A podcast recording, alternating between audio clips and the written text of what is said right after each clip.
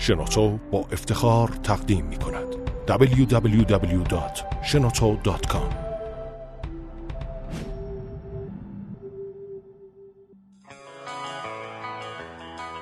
سلام، به فصل دوم پادکست همفکر خوش اومدین. این پادکست با مشارکت شنوتو و در استودیو شنوتو ضبط میشه. هر هفته سعی می‌کنیم با کارآفرینان و سرمایه‌گذاران استارتاپی صحبت کنیم، بحث کنیم، هم خودمون یه چیز جدید یاد بگیریم و هم تجربه‌شون رو به شما منتقل کنیم. این هفته با مسعود طباطبایی هستیم از سایت بایکس. من حمید احمدی هستم. من هادی فرنوش. با ما باشید.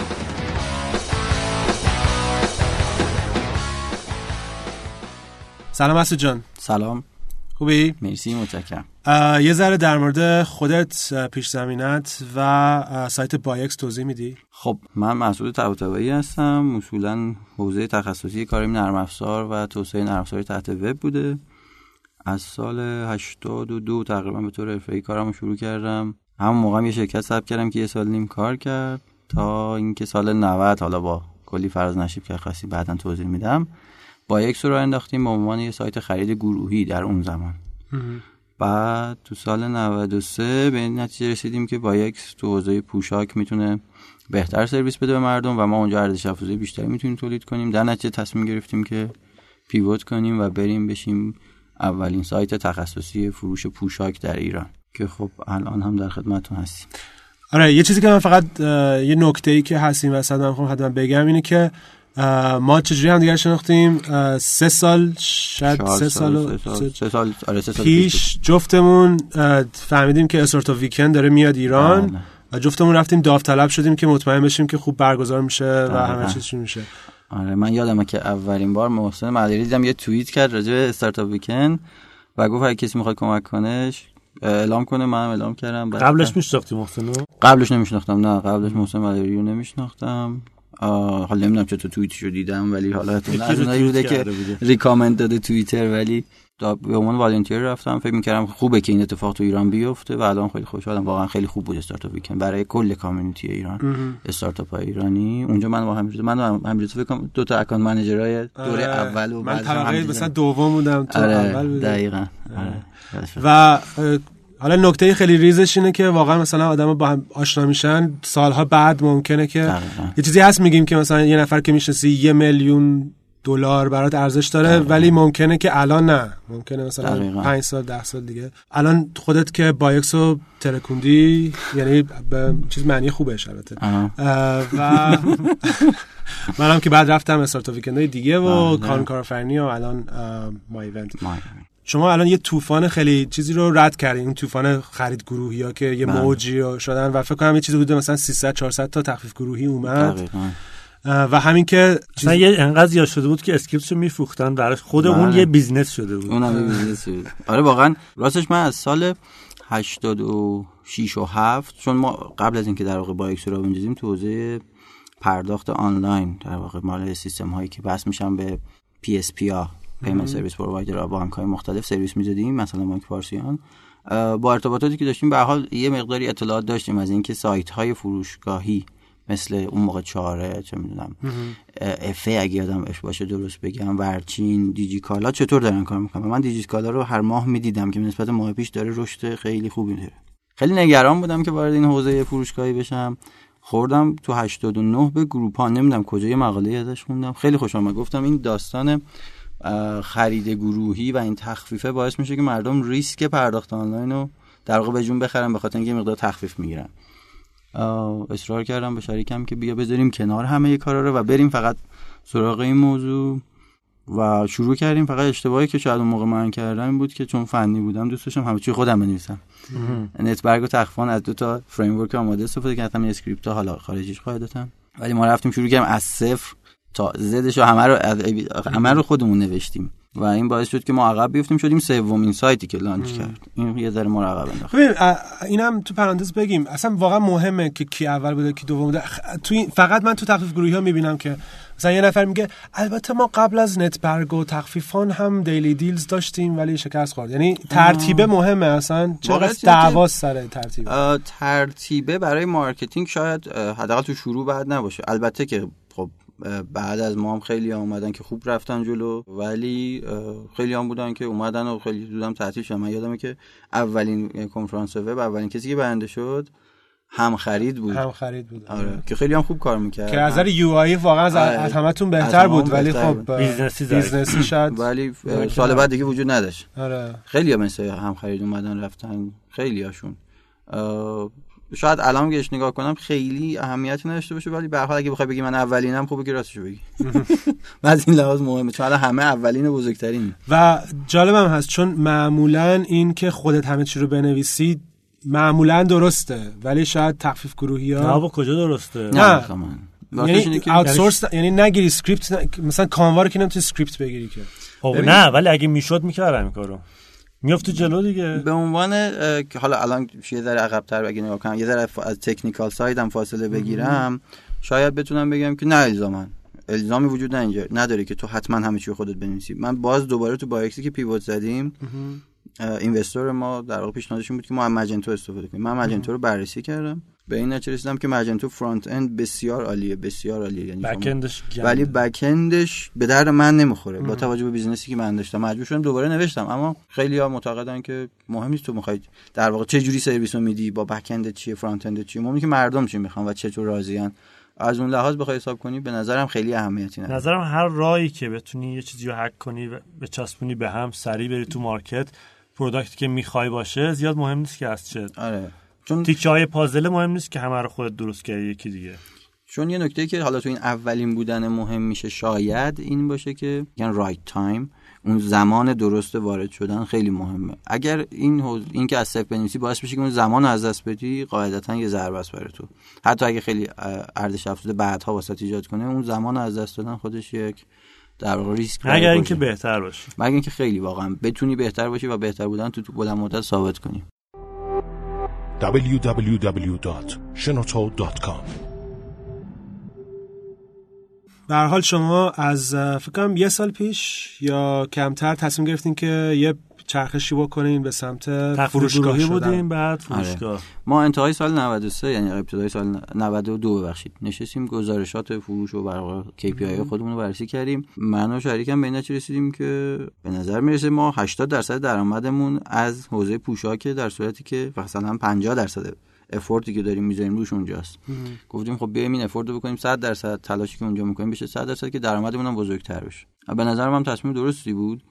قبل از اینوستمنت بود که در واقع این کار رو همزمان با اینوستمنت انجام دادیم. یعنی به اینوسترمون گفتیم ما میخوایم این کار رو بکنیم و اینوسترمون هم البته استقبال کرد و خوب بود واسمون.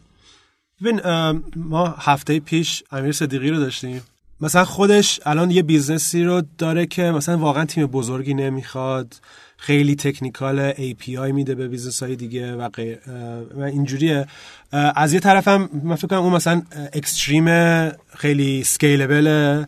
از یه طرف دیگه هم مثلا فروشگاه ها، همه جور فروشگاه ها یه ذره سکیلشون فرق میکنه. یعنی واقعا فکر میکنم شما از همون شاید یه سال پیشم تعداد نیروهایی که لازم داشتین برای حالا عکس برداری و مارکتینگ و غیر اینا زیاد بود. درسته؟ آره درسته.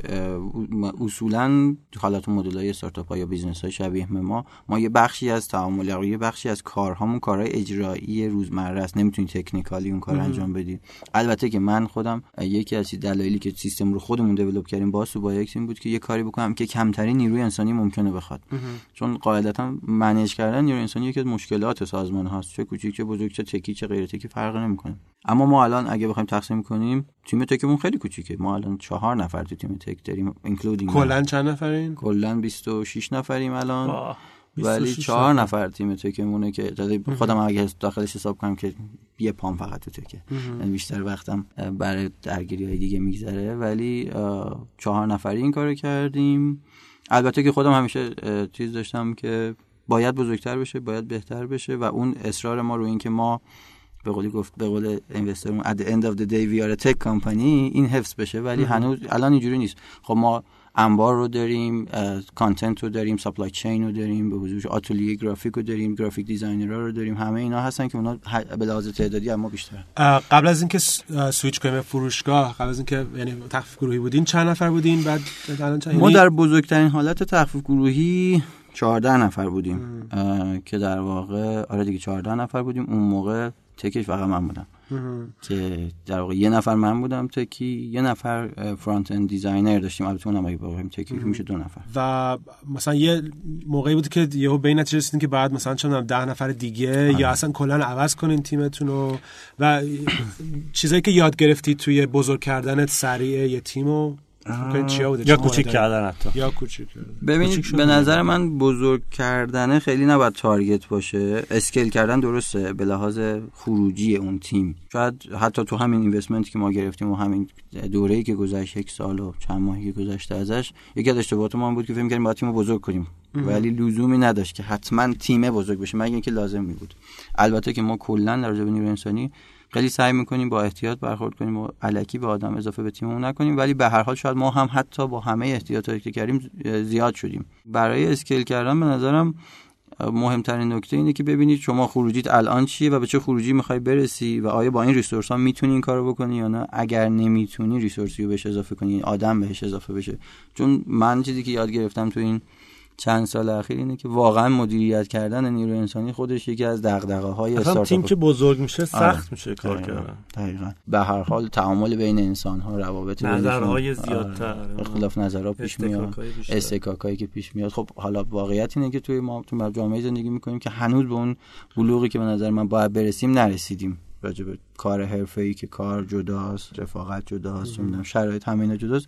البته که خب خدا شکر بچه‌ها که با ما کار کردن، چه اونایی که هستن چه اونایی که رفتن، تقریبا میتونم بگم 95% آدمای خیلی خوبی بودن و هستن، اما به هر حال توشون پیدا میشه آدمایی که میان و اذیت میکنن، باعث میشن بشه مشکلش. و این ببین مثلا یه نفر رو احتیاج داری، مثلا چه میدونم تیم مارکتینگت میگه که تحت فشاره، بله. و چجوری باید تصمیم بگیری که الان موقعشه؟ یعنی چه چیزی رو باید نگاه کنیم که بگی که الان موقعشه که من این تیم رو مثلا از 4 نفر بکنم 6 نفر، یا بذارمش عقب، بذارم اینا تحت فشار باشن و هی بخوره تو سرشون از باره مثلا؟ کاری که ما الان تو بایکس کردیم تو 6 ماه گذشته این بود که اومدیم سعی کردیم که به جای اینکه نیرو اضافه کنیم خروجی ها رو مد نظر قرار بدیم و کمک کنیم تو کانتکسی بچه‌ها کارشون درست انجام بدن، مشکلات پروسه رو درست کنیم که بچه‌ها اگر پروسه کارشون یه چیز وقتگیری دارن که باعث میشه نرسن کارشون رو به موقع تمام کنن و نیرو بیشتری میخوان، اون پروسه رو درست کنیم.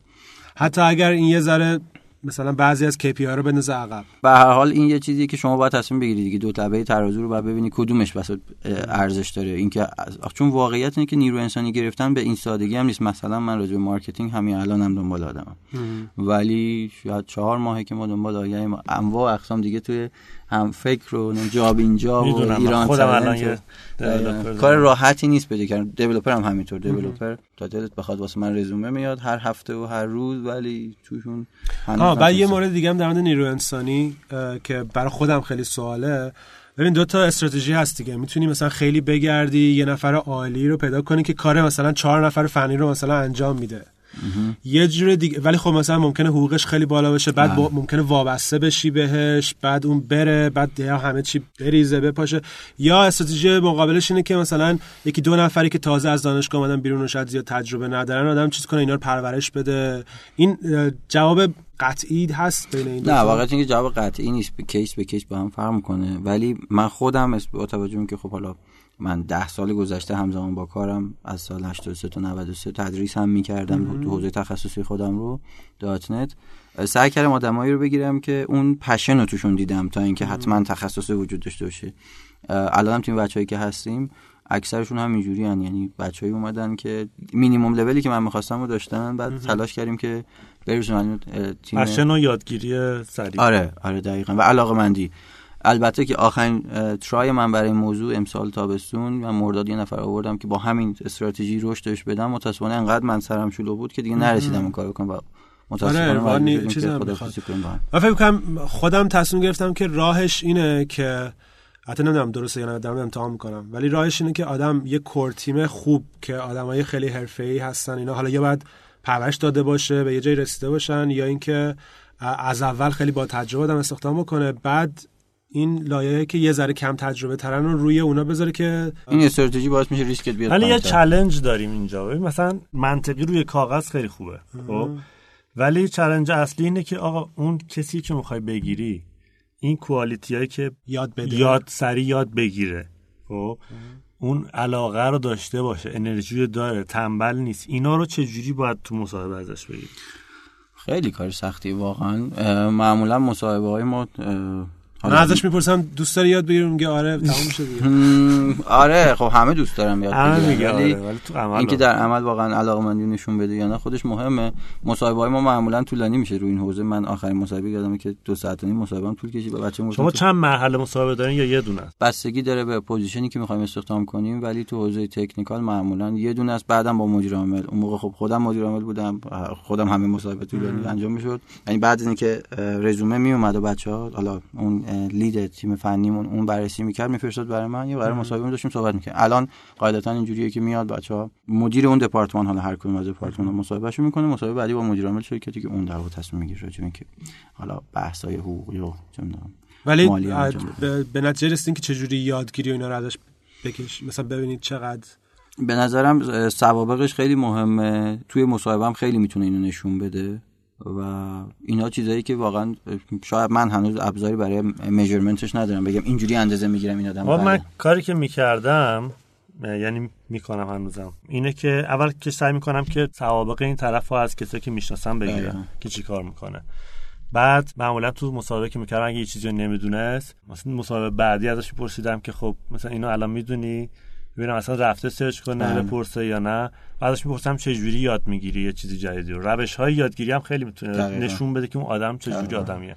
میره کتاب میخونه، میره ویدیو میبینه، یا میره انجام میده سرچ میکنه. اینا کاراکترهای اون آدمو نشون میده. میتونه بیفته. من یکی از مصاحبه‌ای داشتم که با یکی صحبت می‌کردم سر موضوع تکنیکال. اول تلفنی باهاش صحبت کردم، وقتی رزومه رو اومد 2-3 دقیقه تلفنی باهاش صحبت کردم، همین موضوعی که میگه 2-3 تا مطرحش رو گفت نمیدونم، ولی بعد که اومد دیدم که رفته روشون تحقیق کرده و گفته مثلا من اینو کار نکردم ولی شبیه اینو اینم مثل همونه، این کارو میکنه با حالت پلتفرم دیگه. این میتونه نشون بده که اون آدم علاقه‌منده که یاد بگیره و دنبالش هست و میتونه پیدا کنه. چون خود پیدا کردن هم باز نکته مهمه.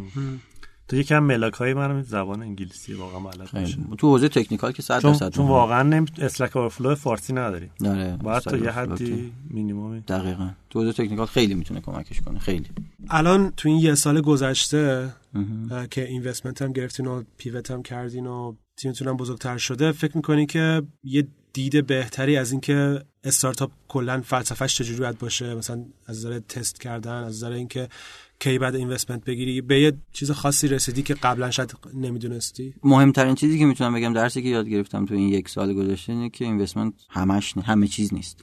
یعنی من اون موقعی که تو بایکس قبل بودیم فکر میکردم که خب اگر من مثلا n میلیون تومان n میلیارد تومان پول دستم باشه دیگه میتره کنم تمام.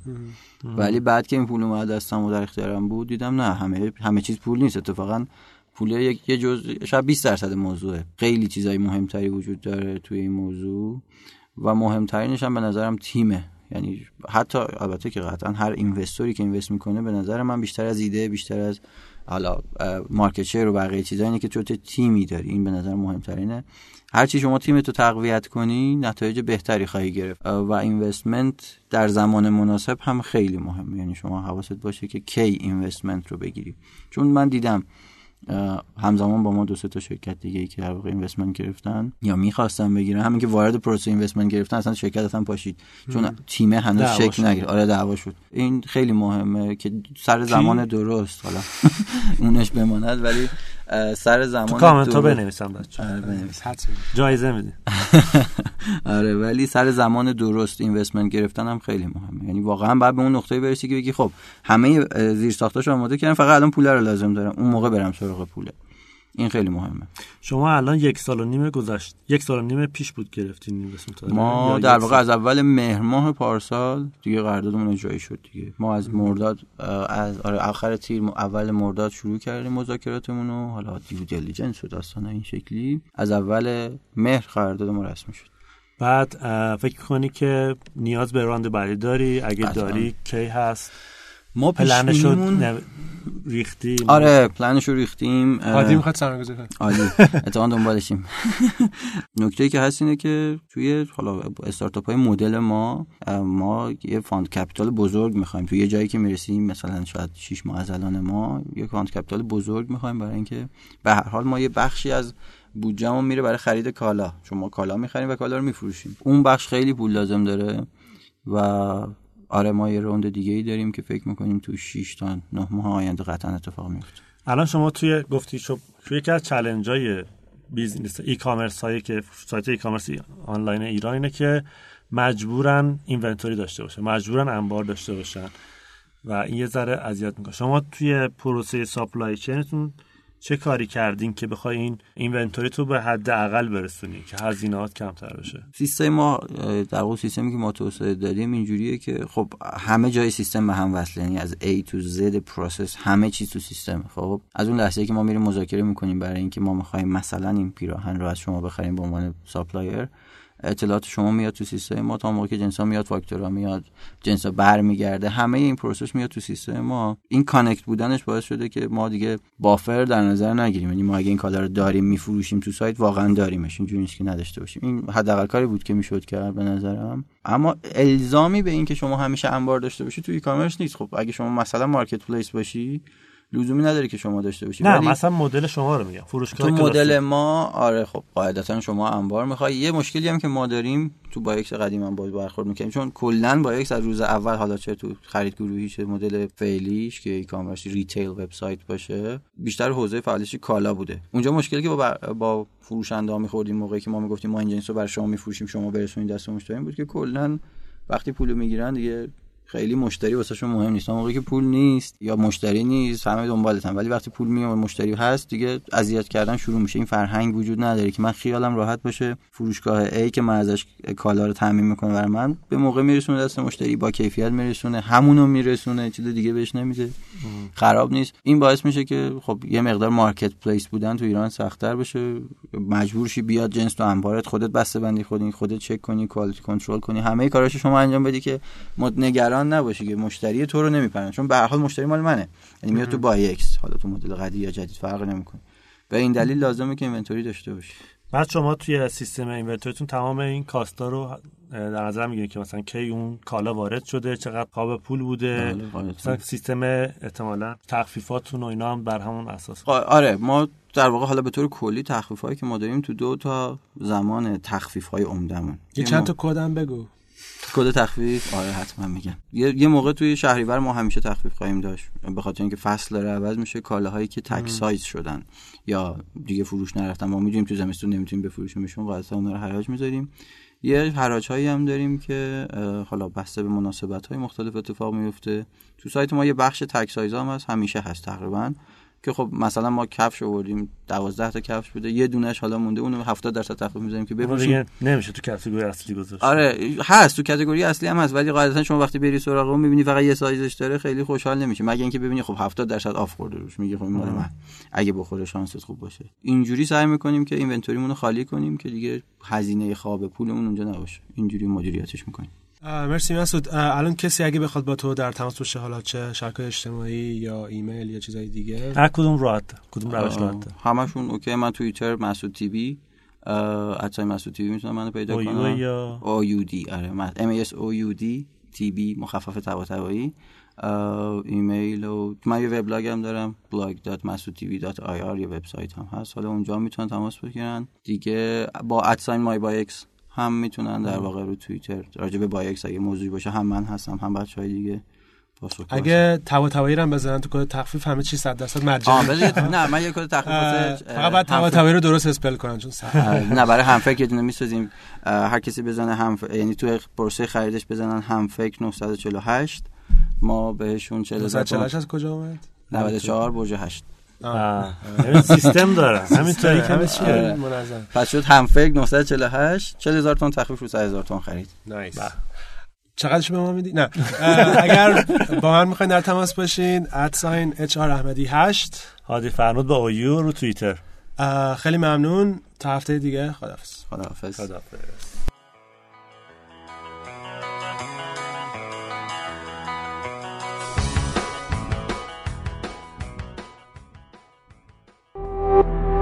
تولید شده در شنوتو www.shenoto.com